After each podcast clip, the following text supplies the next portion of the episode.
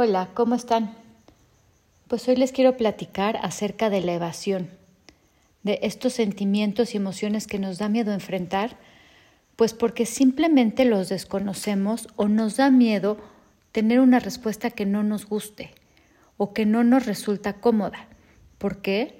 Pues la razón es muy sencilla. Nos enseñaron desde chicos a no sentir.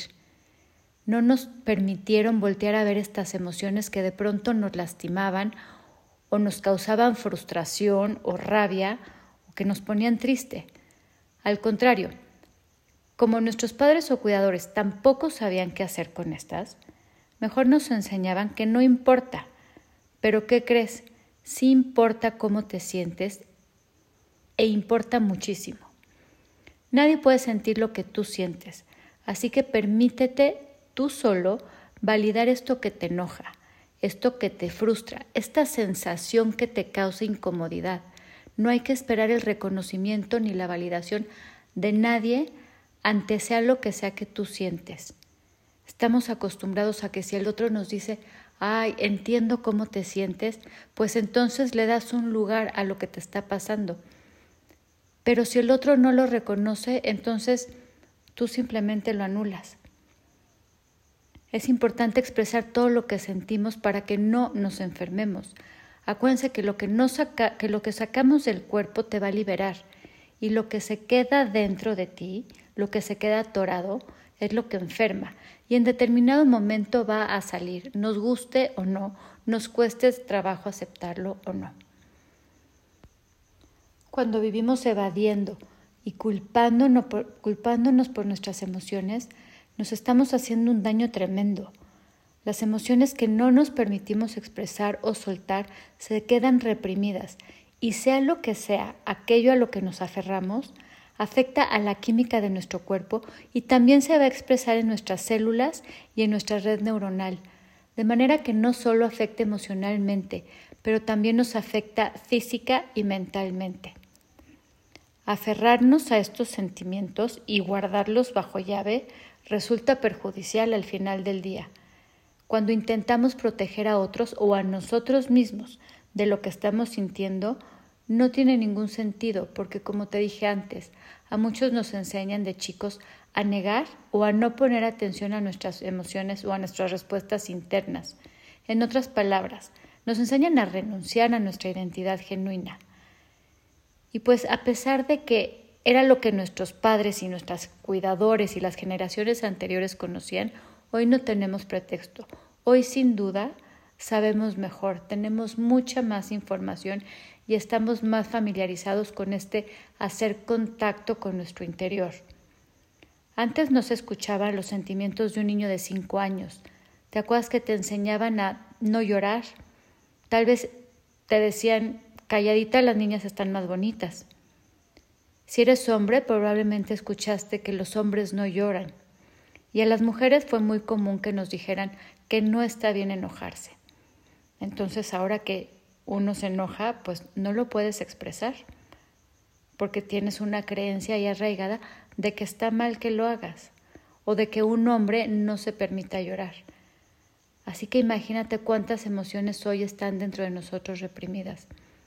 Estas emociones te das cuenta que las tienes reprimidas porque son las que no te dejan estar en paz, son aquellas que has evadido a lo largo de la vida. Desafortunadamente, pues nuestros padres o nuestros este, cuidadores y las generaciones pasadas pensaban o tenían esta creencia de que hay ciertas cosas que está permitido sentir y otras que no. Recuerda que los niños aprenden más de lo que hacemos que de lo que se dice. Y si los adultos de pronto, los que nos formaron, crearon un entorno doméstico en donde pues no nos dejaron expresar el enojo o lo expresabas negativamente, pues claro que como niño vas a aprender que los sentimientos intensos no están permitidos y que mucho menos son seguros. Muchos de nosotros tenemos la costumbre de reaccionar en lugar de responder porque hemos aprendido a esconder nuestras emociones, hemos aprendido a suprimirlas, a evitarlas y a huir de ellas. Y entonces, ¿qué pasa conforme vamos creciendo y empezamos a sentir emociones con las que no estamos familiarizadas? con estas emociones que pues no sabemos cómo manejarlas, cómo gestionarlas, que no las podemos modular. ¿Qué pasa? Entonces aprendemos a anestesiarlas, ¿no? Porque crees que está mal expresarlas. ¿Y cómo las anestesias? Pues las resguardas bajo un antidepresivo, bajo una droga, bajo el alcohol, con excesos de comida o falta de comida, porque literal no estamos pudiendo sentir y no entendemos lo que nos está pasando. Repito, nadie nos enseñó a estar en contacto con lo que nos pasa. Es más, podemos pensar que mucho de lo que sentimos es malo, solo porque así nos formaron, pero nada está más alejado de la realidad. Por eso es importante aprender a sentir, a quitarnos el miedo que nos duela, que nos asuste o nos enoje. De ahí no va a pasar. Quitarnos el miedo a ir hacia las profundidades en nosotros y ya sea con ayuda o ya sea tú solo o sola, dejar salir esto que tenemos reprimido, ya sea consciente o inconsciente. ¿Cuántos de nosotros no hemos vivido evitando sentimientos y sin embargo es imposible curar lo que no sentimos. Y entonces si no lo sanamos, ¿cómo vas a poder estar en paz? ¿Cómo vas a poder estar en paz contigo y con los demás? A pesar de tener razones para evitar estos sentimientos, porque probablemente son muy dolorosos o te causan demasiada incomodidad, de pronto podemos pensar que no son los sentimientos correctos o que tenemos este miedo de poder herir a los demás. Esto quizá te asusta, te da miedo lo que estos sentimientos pueden significar. No nos atrevemos a verlos ni a cuestionarlos. No quieres ver lo que podrían revelar sobre las elecciones que has hecho o decisiones que has tomado en la vida.